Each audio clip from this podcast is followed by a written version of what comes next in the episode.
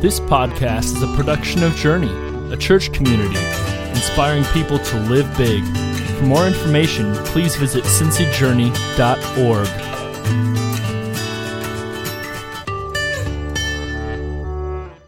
Good morning.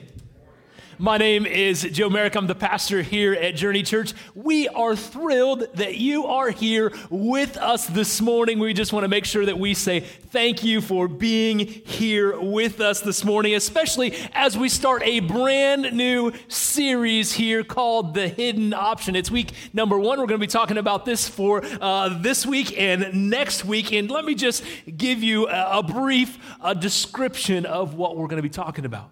We're going to be talking about the hidden options in life that we don't see, but that God does.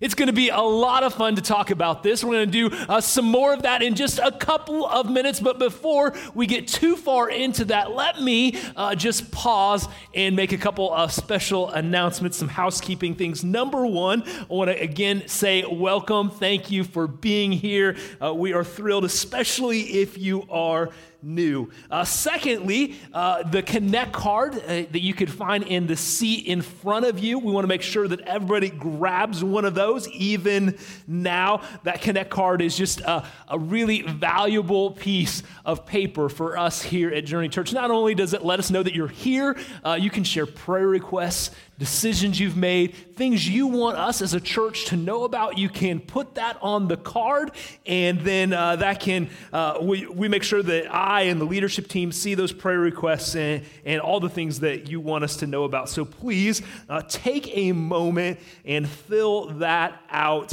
uh, today, and um, we will uh, collect those at the end of our time together. You can drop them in the offering bags as they go by. Uh, a couple other just special announcements this morning. Number one, I want to say thank you, thank you, thank you to all the people who volunteered to make Easter last week such a wonderful and special day here at Journey Church. We truly enjoyed uh, celebrating the resurrection of our Lord and Savior and uh, enjoyed time together. It was a wonderful weekend here at Journey Church, and it was uh, because of the efforts and the work of so many, and so we just want to take a moment and say thank you to all those people who helped. Secondly, uh, Grace Zupke wanted me to make sure I mentioned this morning that it was her dad's birthday this week. Craig, if you see Craig uh, maybe after church or something, uh, make sure that you say happy birthday to him. All right, with that shared, let me just pray for us, and then we're going to jump right in. God, as we look through Scripture, as we look at our life, one of the things I am convinced of is that you see options that we so often don't see. Today is going to be about that. Lord, help us to see you moving and working. Help us to see the options that you see that are so far beyond the options that we see. In your name we pray. Amen. I don't know if you've spent much time in, in large docks where you kind of see the great big ships, you know, uh, the cargo ships that get loaded up with all kinds of cargo that gets traveled across the world. But if you look really closely, one of the things you will see on all of those ships is a line on the hull, a line on the hull that marks uh, how much weight the ship can carry. Uh, in other words, uh, displacement, if uh, there's too much cargo in the ship, uh, the line goes below the water line, and you can't see it, and that means the ship's overloaded, that it's unsafe. Just makes practical sense to us, right? That seems like a great idea, but it wasn't always that way. It wasn't always that way. Uh, in fact, Um, when insurance first came out, one of the first areas that insurance covered was ships, because uh, it was such a dangerous business. And so these ship owners, they would buy insurance, and after a little while, when they realized, hey, these insurance companies will really pay for damages, uh, they'll really replace ships, guess what they started to do? They started to buy more insurance. And if you're kind of a greedy merchant and you got some extra insurance, you don't mind putting a little extra cargo on that ship. I mean, it's a win-win for you, right? If the ship makes it to its destination, you made some extra money because there was extra cargo in it. If it doesn't, well, you've got all this extra insurance com- uh, money coming. It got so bad, sailors began to call cargo ships coffin ships. In eighteen sixty-eight, a, a man uh, named Samuel Pimsel in a church in, at a church in Sheffield, England, said, you know what, enough. He stood up in, in the service. He, he said, I've seen too many good people die. I'm going to do something about this. And so for five years, he fought in Parliament uh, to make a change. Finally, the law was passed that every ship was going to be marked on the hull with a line indicating its safe working load, a Pimsel line. I share that to say this. I think sometimes we need a line drawn on us. We need a line that indicates our safe working load. The tasks, the pressures, the stress, they build and they build, and we increasingly feel weighed down by it all. According to a survey just a couple of years ago, Americans were the most stressed out, the most anxious of all the fourteen countries that they surveyed. Stress has the same physiological response in us every single time. In every person, our bodies, they do the exact same thing. No matter what the situation, our brain sends a message to our adrenal gland, and it pumps adrenaline and cortisol into our bodies, and it gives us extra energy. And that's great when we turn the corner and there's a great big dog coming down at us. It gives us extra energy to run away, right? But the exact same physiological response happens when your boss asks you to take on a big project, give a big presentation, when you drop the lasagna that you had just made for dinner that night and all the guests are there. But now you don't kind of have the, the physical outlet. That same adrenaline goes coursing through our veins. Same cortisol, the same uh, chemicals are all throughout our body, but they have no physical outlet. Here's what I'm trying to communicate. In every instance of stress, whether it's real, whether it's perceived, our bodies respond the same way. The exact, all that extra energy, it makes us sweaty, shaky. It makes us hyper-focused, hyper-focused on the options that are right before us. We get a bit of tunnel vision. Author Joel Malm describes it this way. Sorry, excuse me. When stress comes, people are trained to see problems as having two solutions. It's a survival mechanism, he says. It helps us respond quickly in emergencies. It's great in life and death situations. Most of us, we don't have time to do complex reasoning. We either need to escape or fight, fight or flight. We're familiar with that idea. But that two-response approach isn't the most effective. It's not the most effective when we're coming up against complex problems, when we're confronted with a problem that seems impossible. And oftentimes when that, that problem seems difficult and hard and impossible before us, we feel the same flight or fight response kicking in.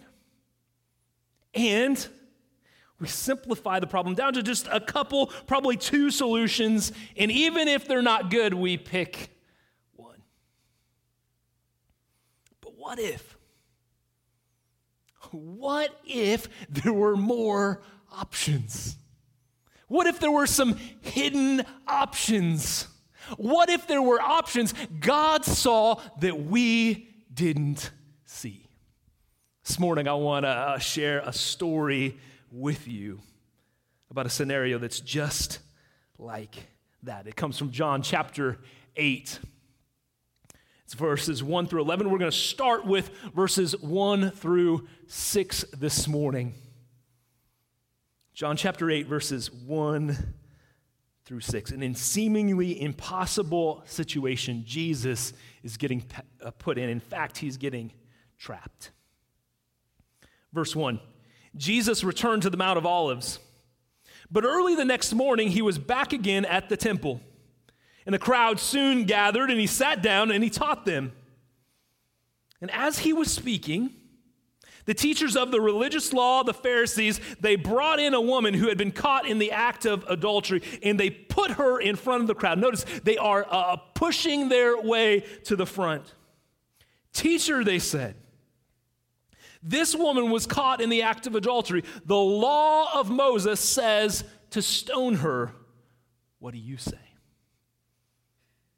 They were trying to trap him. In case we didn't know that, it says it in verse six. They're trying to trap him into saying something they could use against him. But Jesus stooped down and he wrote in the dust with his finger.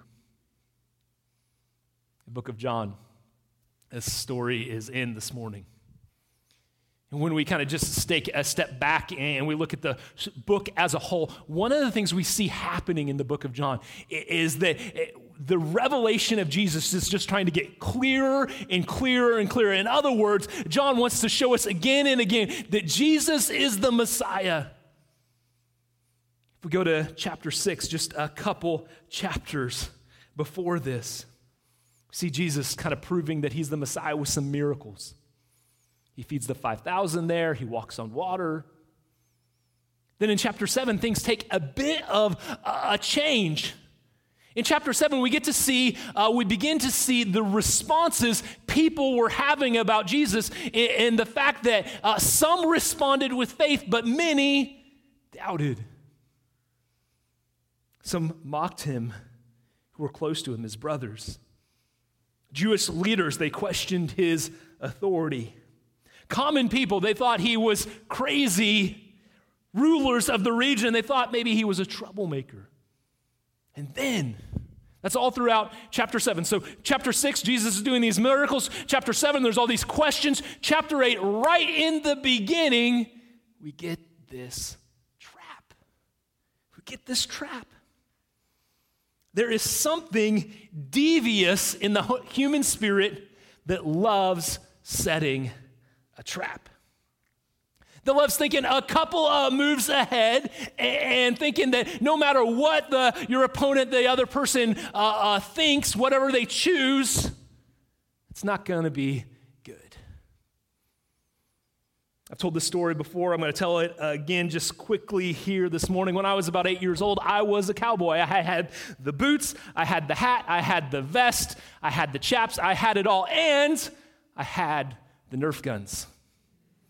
Now, uh, in my house when I grew up, my mom had this crazy rule that you were not allowed to shoot people with Nerf guns. You could shoot stuffed animals, you could shoot little G I Joe action figures all lined up, which I was very proficient at, but you couldn't shoot people. I know, it's crazy. What's the point of a Nerf gun if you can't shoot anybody? But that was the rule.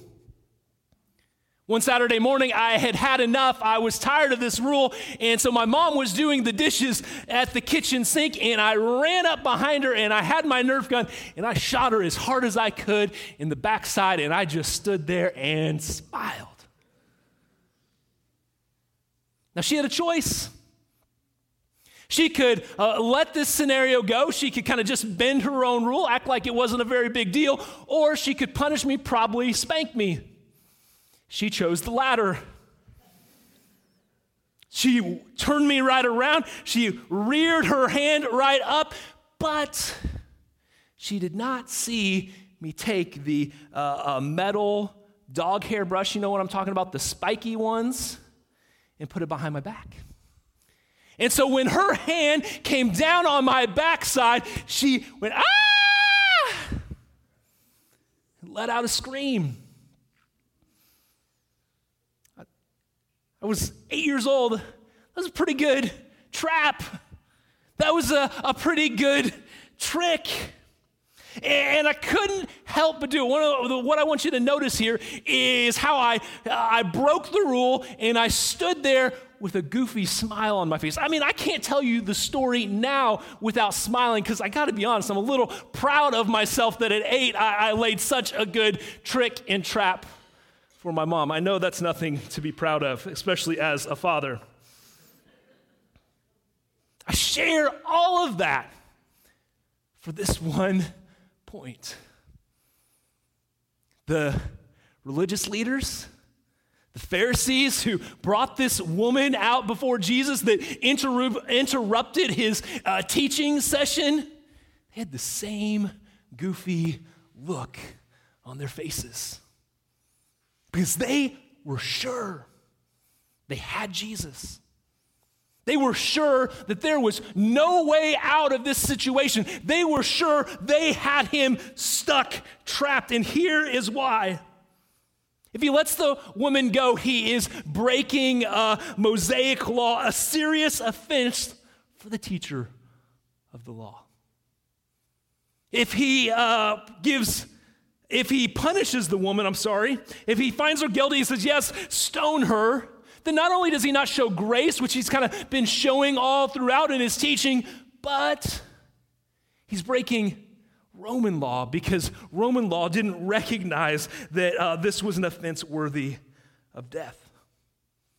And so now he has what seems to be like no options. He's got no choice before him. Let's take this out of the biblical world for just a moment and put it in our world. How many times?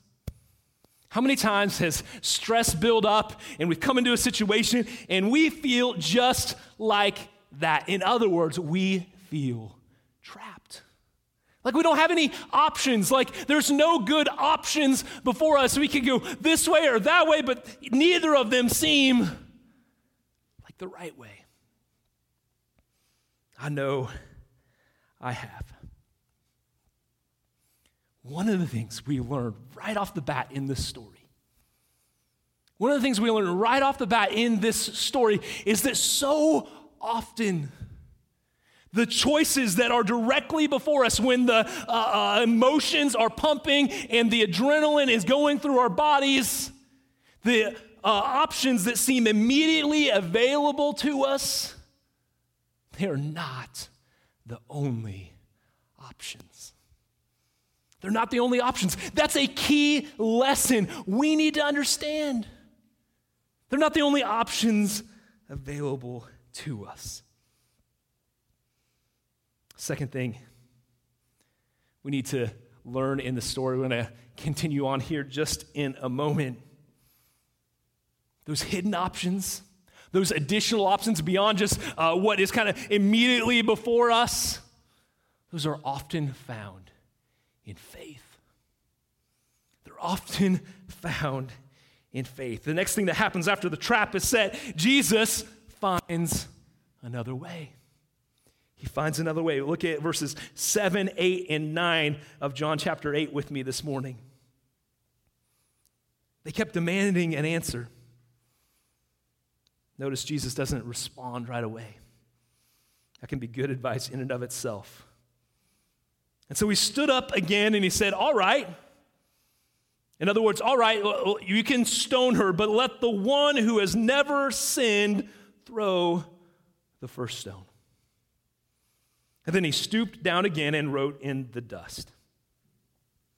And when the accusers heard this, they slipped away one by one, beginning with the oldest, until only Jesus was left in the middle of the crowd with the woman.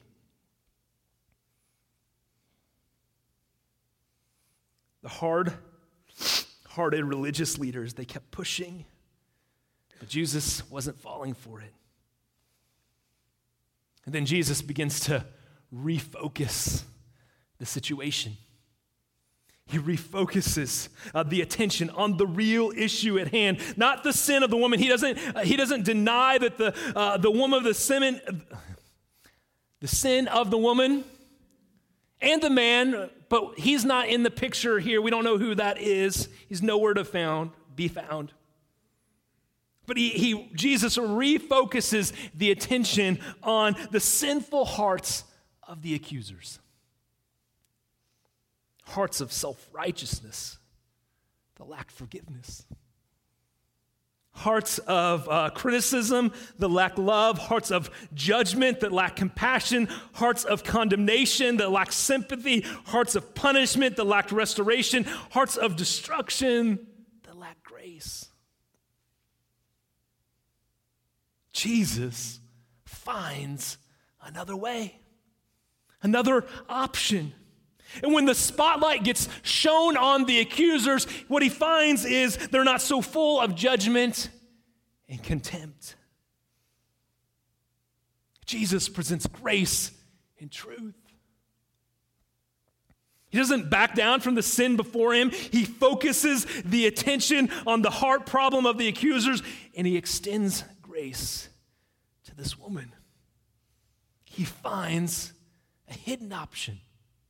An option that, that, at least in the beginning, at the very start, it didn't seem like it was there. Last week, we celebrated Easter, the greatest hidden option story of all time. Death is supposed to be final. It's supposed to be the end. But for Jesus, it was the beginning.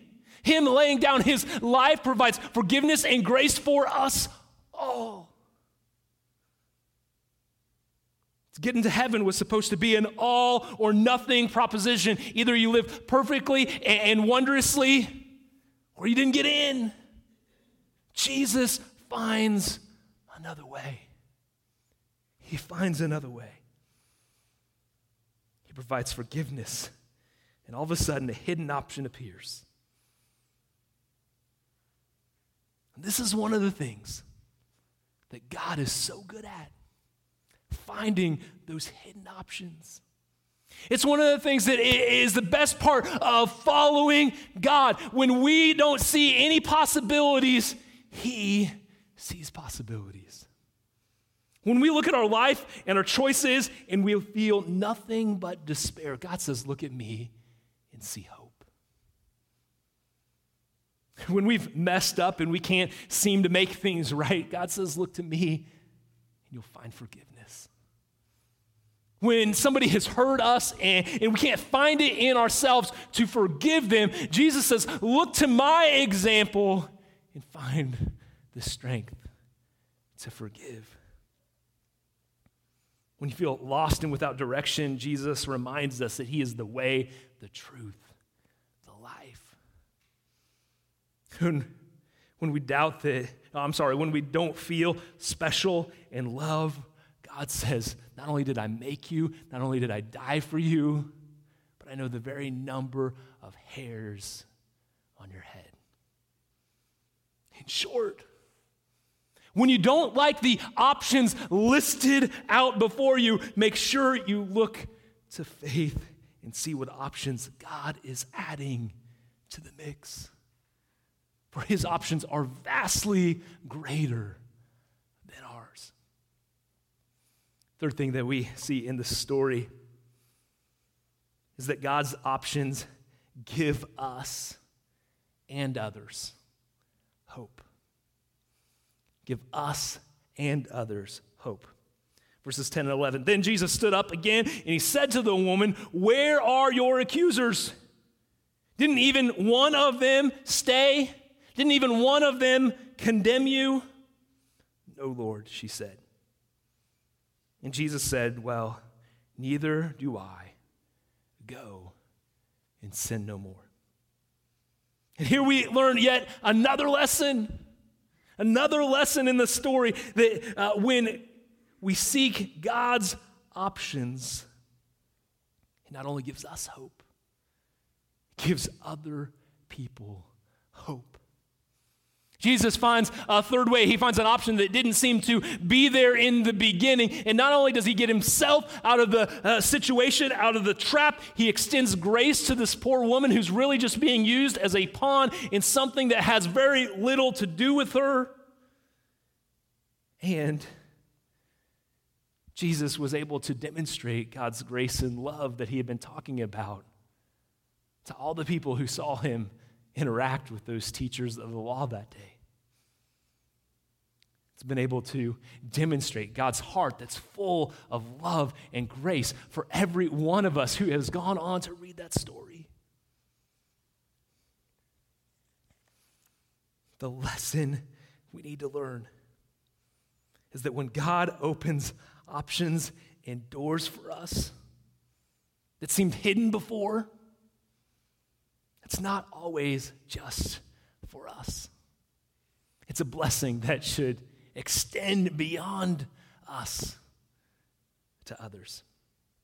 Bottom line for today, what we need to walk out knowing today are just these three things. Number one, that the options directly before us are almost never all the options. Even though that's what uh, uh, the, uh, our bodies are telling us when the uh, adrenaline is pumping through us and we're hyper-focused on what's right before us, we need to hear. We need to hear today that uh, when we find ourselves in those situations, let's be honest, that happens often. Those aren't all the options that are available. Second thing we need to learn is when we are looking for additional options, the best place for us to look is to God.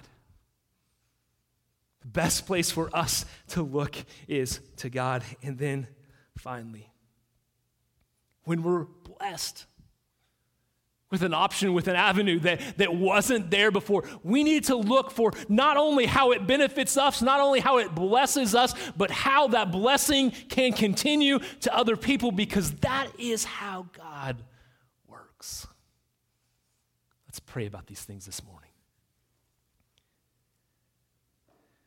Lord God, we live in a stressful world, and so many times we feel trapped.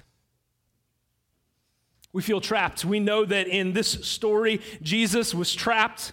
You were trapped, God, and you found another way. God, my prayer today, my prayer today is that for those of us who find ourselves in a hard situation, who find ourselves just kind of stuck with two options and neither of them seem very good, that our eyes are opened. That there are options you see that we don't see. That there are ways that the story continues that we aren't writing in our imaginations and that we need to.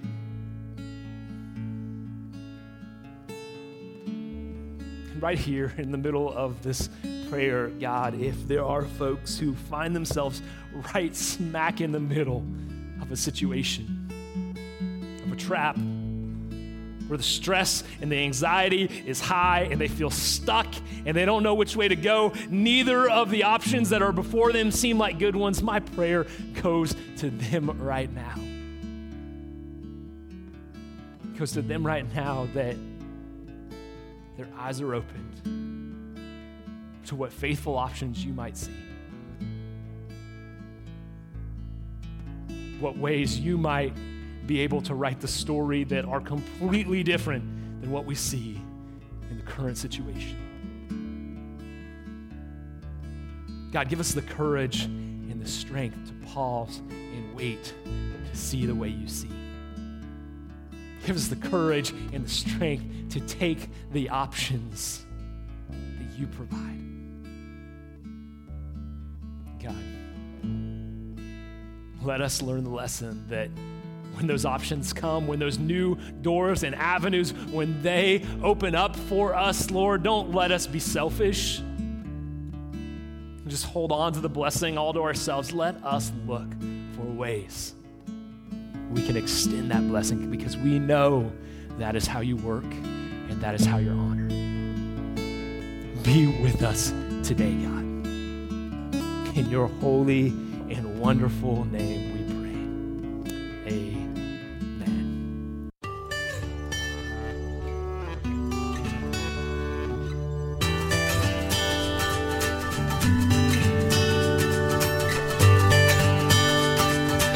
Amen.